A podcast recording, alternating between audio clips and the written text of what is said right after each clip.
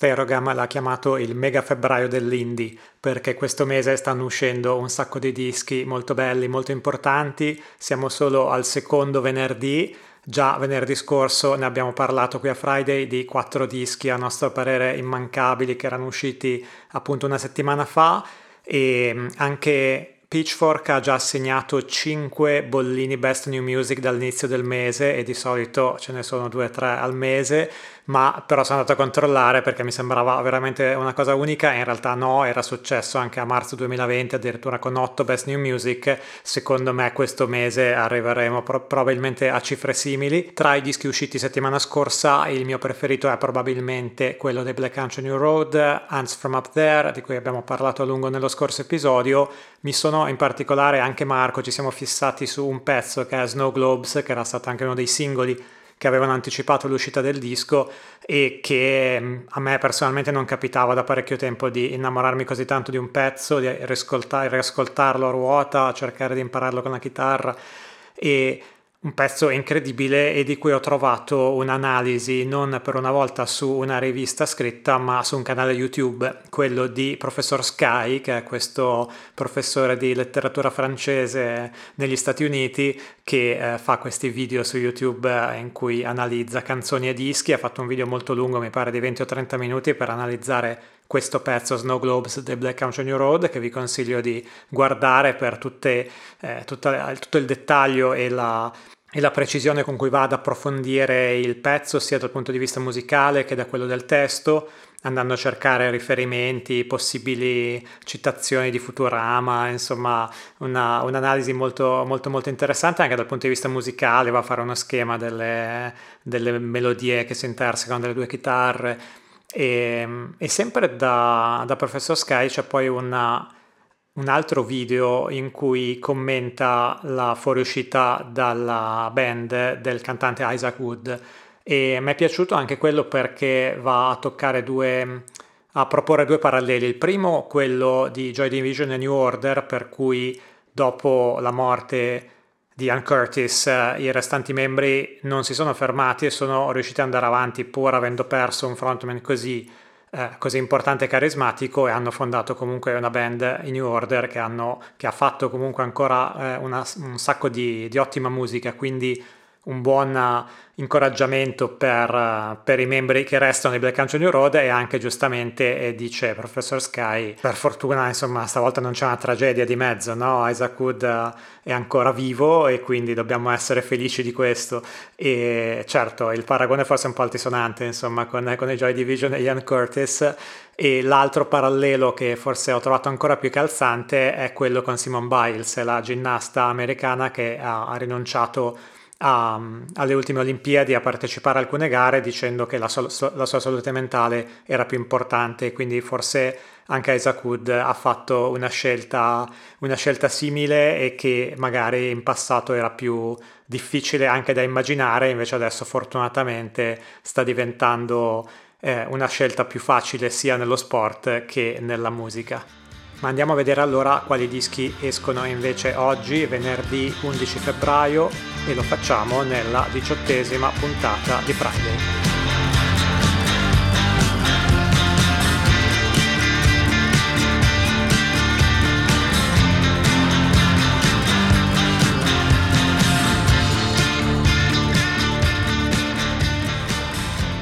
Il disco più atteso tra quelli che escono oggi è sicuramente quello dei Big Thief, un doppio LP dal titolo anch'esso molto lungo Dragon New Warm Mountain I Believe in You, esce come i precedenti su 4AD, è un doppio album di 20 canzoni e si dice scelte tra un gruppo di addirittura 45 e secondo varie recensioni è un po' il white album della, della band americana, un album che probabilmente rimarrà nella storia e un, un favorito, un preferito dei fan. Su Paste Magazine Zach Schoenfeld gli dà un voto di 9.1 e scrive che Dragon, come da qua in poi lo abbrevierò, non è davvero un album indie rock, almeno non nel modo in cui lo era Two Hands. Non c'è un successore di Not, e qua si riferisce Schoenfeld al, al singolo, eh, a uno dei singoli più di successo di, del disco precedente dei eh, Big Thief. Non c'è un successore di Not in questo disco, niente che appartenga a una mood board indie metà 2010 invece si crogiola nei toni gioiosamente uncool di un disco hippie folk anni 70 scovato in un mercatino. È l'album dei Big Thief più libero e sciolto e allo stesso tempo il loro album più ambizioso. Più avanti, dice Schoenfeld, forse è il fatto che tre dei membri dei Big Thief hanno pubblicato dei dischi solisti nel 2020, ma questo disco suona come quattro musicisti che si ritrovano telepaticamente in armonia tra di loro, che si crogiolano nello, nello strano mistero che si dipana quando suonano insieme sotto lo stesso tetto, un fragile santuario dal mondo esterno che crolla. Ecco, questo fatto della telepatia e della importanza dei musicisti che, che suonano insieme è sicuramente una caratteristica di questo disco e dei Big Thief in generale che lo collega anche un po' a, al disco del Black Country New Road, ad esempio, entrambi registrati da quel che ho capito in buona parte in presa diretta con la band che suona assieme nella stessa stanza e che quindi si, si influenza telepaticamente, appunto si dice. Mark Richardson sul eh, Wall Street Journal scrive che Dragon è un doppio disco che salta tra stili diversi e prova un po' di tutto tutto questo per scelta, il batterista James Krivcinia ha prodotto il disco e lo ha pensato come un patchwork. La band ha registrato in cinque studi diversi e con quattro diversi tecnici del suono e ad ogni sessione entrava in studio con idee sonore specifiche in testa. Tutto questo saltare da un posto all'altro crea a volte delle transizioni un po' stridenti, ma questo è un disco pensato come un autoritratto frastagliato, dove non tutti i pezzi combaciano. Non è perfetto e non vuole esserlo in alcune parti è un disco folk astuto, mentre altrove sembrerebbe che la band improvvisi o quasi. Nella recensione che feci di Two Hands, dice Richardson nel 2019, disse che il disco portava con sé la citazione di un talento creativo al suo picco, Dragon è forse ancora meglio, con una scrittura che è più ricca e la band che ha un feeling telepatico, torna appunto la parola telepatico. Anche altrove i voti sono molto alti, 9 su Pitchfork che gli dà appunto anche il bollino Best New Music, 7.8 su Sentire Ascoltare e 90 su Rumore, insomma se c'è un disco da ascoltare questa settimana è sicuramente quello dei Big Thief.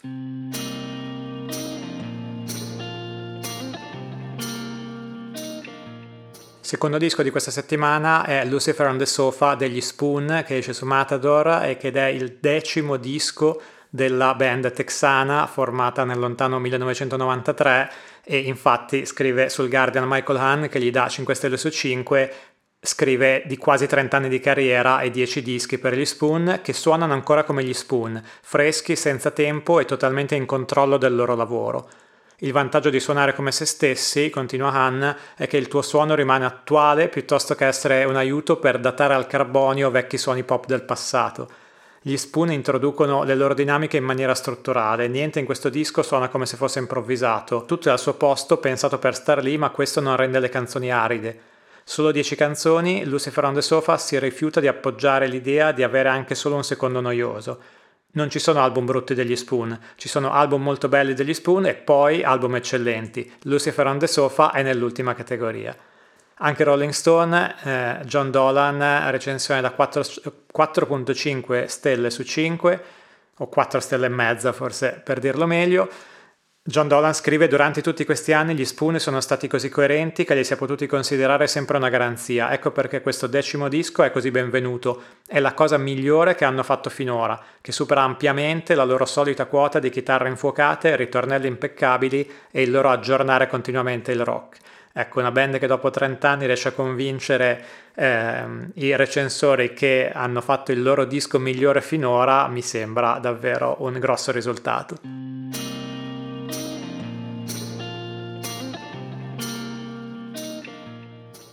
Oggi è uscito anche il quarto disco degli Alt J e io non volevo parlare del quarto disco degli Alt J perché,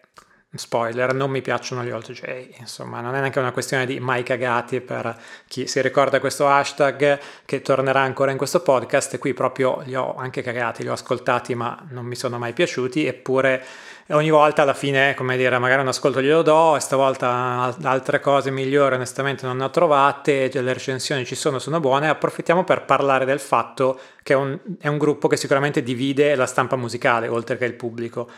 Su Sentire Ascoltare eh, Nino Ciglio gli dà 7.2 e ricorda un po' innanzitutto la storia di, di, questa band per chi non la conoscesse ma penso siano in pochi. Il Mercury Prize vinto per An Awesome Wave disco di debutto del 2012 il Grammy di poco sfumato nel 2014 con This Is All Yours e i sold out nelle arene più grandi del mondo Continua poi Ciglio, sembra che i tre si siano scrollati di dosso tanto l'etichetta di Coldplay Indie quanto i paragoni con la scia lunga dell'indie pop contemporaneo e cita Django Django, Wild Beasts, Everything Everything and uh, Local Natives. Parla Ciglio di un sound felpato e minimale, unico e immediatamente riconoscibile, e poi concede che è vero, nei lavori degli Al-J può mancare la componente emozionale e spesso possono risultare fin troppo tecnici. Laddove manca il cuore, però, sopperisce una finezza, uno stile e un lavoro di produzione veramente unici. Non sono ancora convinto, ma vado a leggere Line of Best Fit, Ross Horton, 8 di voto il trio ha prodotto ancora una volta una quarantina di minuti di indie pop sperimentale molto godibile e subito riconoscibile. Andando poi a analizzare un po' alcune tracce chiave, Ross Orton scrive che l'album si apre con un'ode alla Coca-Cola, Bane, che include estratti di chitarre vitree e un cantato quasi corale.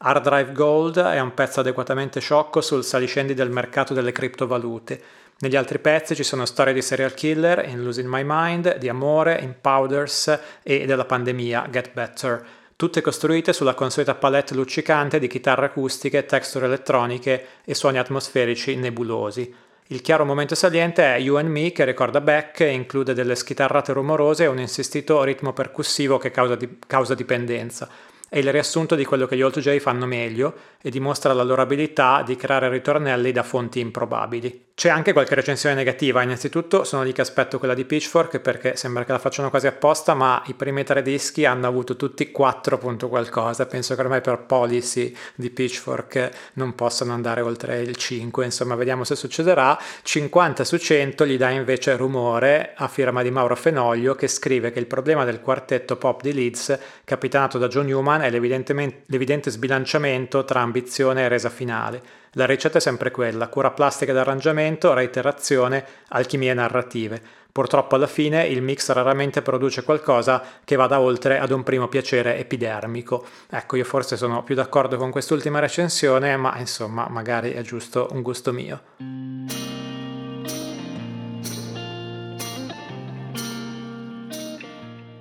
Ci tenevo a parlare brevemente anche di un quarto disco che è quello di LNDFK o non so bene come pronunciarlo visto che è in realtà una specie di abbreviazione acronimo di Linda Fechi, producer e songwriter, madre italiana e padre arabo, cresciuta a Napoli, leggo sulla sua scheda proprio sulla press release sul sito della Tempesta. La sua musica subisce l'influenza del jazz, del neo soul e dell'hip hop, il tutto filtrato tramite il suo bagaglio di esperienze e la sua sensibilità. Ci tengo a parlarne perché è in una categoria insomma di musica italiana ma con un forte piglio internazionale che come avete capito se ascoltate questo podcast da un po' è una insomma, delle mie fisse e delle fisse un po' anche di Andrea e Marco che ci teniamo a portare avanti in Friday, eh, quindi Linda Fechi inoltre pubblica questo disco su un'etichetta di Brooklyn, Buster Jazz e eh, poi eh, in realtà in Italia sulla Tempesta.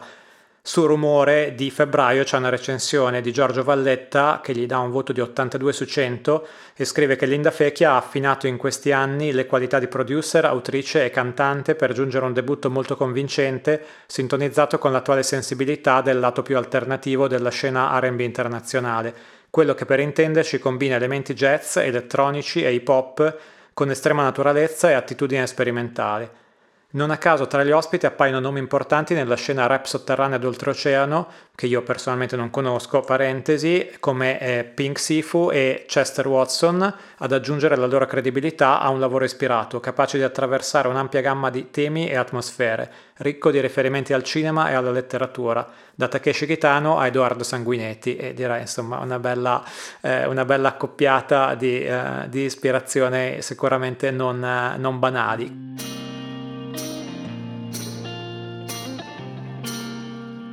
Uno dei quattro dischi di settimana scorsa era quello di Mitski e qualche giorno dopo è uscito poi anche in Italia un pezzo che parla di Mitski ed è andato a leggerlo Andrea. Questa settimana ho trovato un pezzo interessante su Rivista Studio, si intitola Mitski e la musica per soffrire, firmato da Clara Mazzoleni. Già dal primo paragrafo spiega il contesto, e cioè, dice Clara Mazzoleni, gli artisti che amiamo di più sono quelli che possiamo sfruttare come colonna sonora nel nostro struggimento e il nuovo album di Mitski, esperta creatrice di musica per stare male, richiama alla mente immagini dantesche a partire dal titolo Laurel Hell. Nel pezzo su Rivista Studio non si parla tantissimo del nuovo disco di, di, di Mitski, in realtà eh, noi ne abbiamo parlato la settimana scorsa, ma si fa un po' il punto sul personaggio Mitski, soprattutto alla luce del successo forse inaspettato del suo disco precedente nel 2018, Be the Cowboy. Clara Mazzoleni ci ricorda che nel 2019, in occasione dell'ultima data del tour appunto del disco precedente, eh, Mitski aveva fondamentalmente annunciato che si sarebbe ritirata, quindi sarebbe stato non solo il suo ultimo, il suo ultimo concerto, ma eh, avrebbe smesso di fare musica eh, con ovviamente veramente grandi disappunto da parte dei fan che, che già erano diventati, eh, erano diventati, non pochi. Scrive, scrive Clara Mazzoleni, i suoi tentativi di sparire dai social e liberarsi dell'ammorbo dei fan troppo appiccicosi si sono rivelati vani. Alcuni dei suoi video, dei, dei, dei, suoi pezzi sono diventati virali su TikTok e lei, suo malgrado, è stata incoronata sostanzialmente la queen delle sad girl, una specie di sorella grande di Billie Eilish, ritrovandosi a fare da sottofondo ai video di quindicenni in lacrime. Continua il pezzo spiegando che dopo il successo di Be The Cowboy, Mitski aveva deciso di lasciare New York e trasferirsi a Nashville cambiando contesto, ma proprio in quel momento era esplosa la pandemia e quindi si era trovata in casa isolata come, come lo eravamo tutti a rimpiangere o a, a dubitare almeno delle, delle, della decisione che aveva preso di abbandonare tutto. E forse, scrive Cara Mazzoleni, deve essersi anche resa conto che aveva un obbligo contrattuale con la sua etichetta, la Dead Oceans, e allora dopo aver fatto mille scene da drama queen dicendo addio al mondo della musica, ecco il suo nuovo album. Conclude Clara Mazzolini il suo pezzo dicendo che eh, il momento di crisi creativa e spirituale di Mischi sembra essere stato autentico, anche se non sembra aver intaccato il suo aspetto fisico nella, possibil- nella capacità di scrivere dei bei pezzi, infatti il disco sta avendo abbastanza successo e in qualche modo dice ci può anche far, far piacere sapere che ci sono artisti, grandi artisti, che non fanno altro che lamentarsi del loro lavoro, proprio come noi, persone normali. A me non so perché, ma questo pezzo mi ha fatto tornare in mente una discussione più ampia che era nata qualche mese fa con un pezzo su New Yorker sul trauma plot, cioè sul, sulla, sulla, banalità di usare il trauma personale come fonte o come anche soggetto di ogni creazione artistica. Si parlava lì di serie tv e di romanzi, ma forse anche qui leggere troppo eh, la, il trauma o le esperienze personali, la sofferenza di Mitski nei suoi testi è un limite, è un appiattimento rispetto alla, alla sua arte.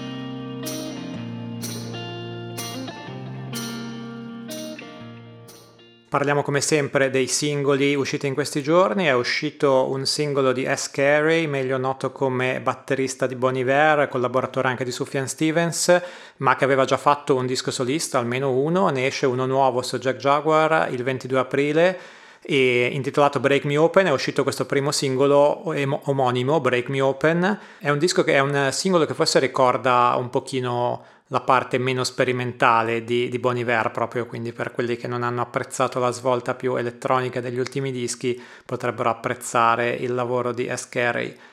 Nuovo singolo invece secondo per fare da John Misty che si intitola Q4 e anticipa il disco Chloe and the Next 20th Century in uscita su Sub Pop l'8 aprile. Secondo singolo molto bello, ha grandi aspettative anche per, per questo disco in uscita ad aprile. Torna invece dopo, dopo, parecchio tempo Sharon Van Etten, dopo che in realtà è uscito un singolo con Angel Olsen, ma proprio lei, lei, come solista era un po' che non pubblicava niente, pubblica questo singolo che si intitola Porta, per adesso non, non anticipa un album anche se eh, anticipa però un tour che partirà a breve, in, che la vedrà proprio insieme ad Angel Olsen e Julian Baker. Il singolo ricorda un po' l'atmosfera dell'ultimo disco eh, della Van Etten e molto elettronico, eh, carico di synth e insomma abbastanza diverso dalle prime cose della cantautrice americana e forse influenzato dal suo trasloco in California ormai qualche anno fa. Nuovi singoli anche per Helena Deland e Andy, Shaw, Andy Schauf, musicisti entrambi canadesi e eh, molto apprezzati da Andrea, che è un po' il nostro secretly Canadian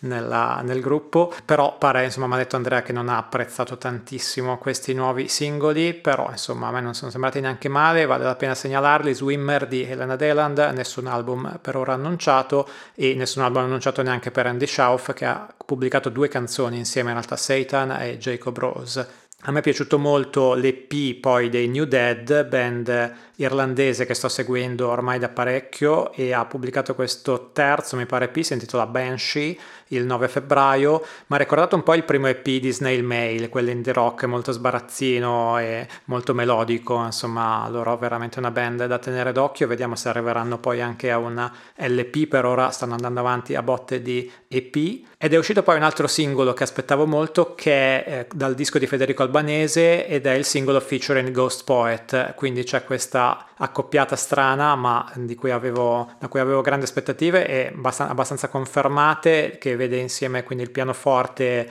eh, classico, diciamo contemporary classic di Federico Albanese e la voce roca e profonda di Ghost Poet. Il, il, pezzo si chiama Feel Again e farà parte del disco di Federico Albanese Before Now Seems Infinite che esce tra poco, il 25 febbraio.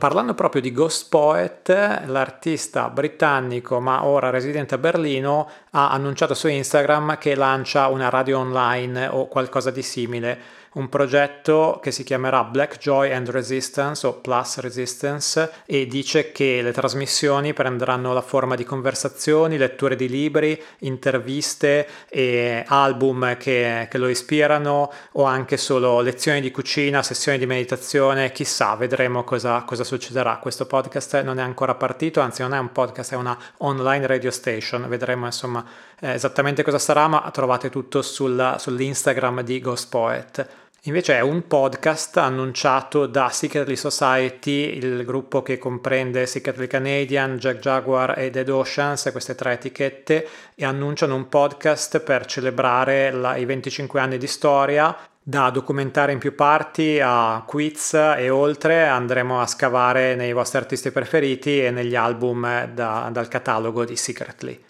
Visto che siamo in fase consigli per gli acquisti, anche questa, questo podcast in realtà non è ancora iniziato, ma dovrebbe iniziare a breve e c'è, una, c'è un trailer per adesso che potete sentire. Eh, invece eh, ho scoperto settimana scorsa questa bella newsletter di internazionale a cura di Giovanni Ansaldo che fa un po' quello che facciamo qui a Friday ma in forma di newsletter, spesso anche sovrapponendo eh, dischi di cui abbiamo parlato anche noi. La newsletter esce il lunedì, quindi poco dopo della puntata di Friday e vi consiglio di, di, seguirla. Se vi piacciono le newsletter la trovate sul sito di Internazionale nella sezione newsletter.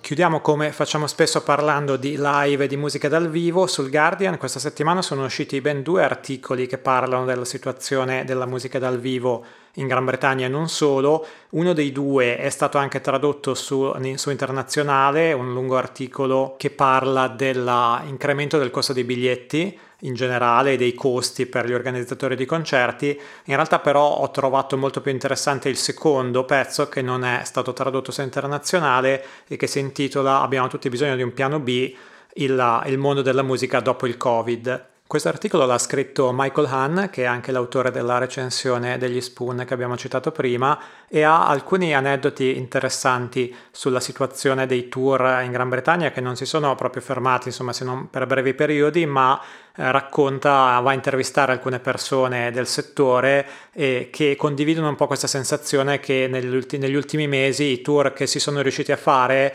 sono stati un po' strani e sono sembrati più un lavoro tipo dalle 9 alle 6 che non, eh, che non una la, la, classica esperienza della vita da tour e che ha tolto un po' anche il bello per, per, chi ci lavora, è diventato più insomma quasi un lavoro di routine in cui poi finito il concerto si staccava e non si poteva socializzare con, eh, con i musicisti e con il resto della crew. Nei commenti all'articolo ho trovato questa, eh, questa storia molto bella di un tecnico eh, del suono, insomma una, un lavoratore della, del settore in Germania che ha commentato l'articolo dicendo che durante la, la pandemia ha dovuto cercare un altro lavoro e, ed, ha, ed, è andato a consegnare pacchetti per DHL e dice non avrei mai pensato che un turno di notte smontando lo stadio di Beyoncé sare- mi sarebbe sembrato preferibile rispetto ad essere un postino. E a proposito di live sono uscite le date italiane del tour dei The Smile, nuovo progetto di Tom York, Johnny Greenwood e Tom Skinner di cui vi raccontavo qualche settimana fa le date sono a luglio, al 14 a Milano al Fabric, il 15 a Ferrara in piazza Trento Trieste, 17 Macerata allo Sferisterio, 18 al Parco della Musica di Roma, 20 al Teatro Antico di Taromina. Non fate come me che nel dubbio di quale data comprare non ho ancora presa nessuna, comprate un biglietto prima che vadano sold out. Grazie per aver ascoltato Friday anche questa settimana, per una volta siamo riusciti a farlo di venerdì, vediamo se riesco anche a pubblicarlo prima della mezzanotte, ormai siamo proprio agli sgoccioli, però buon weekend, ci risentiamo venerdì prossimo per il terzo venerdì del mega febbraio dell'Indie. Ciao!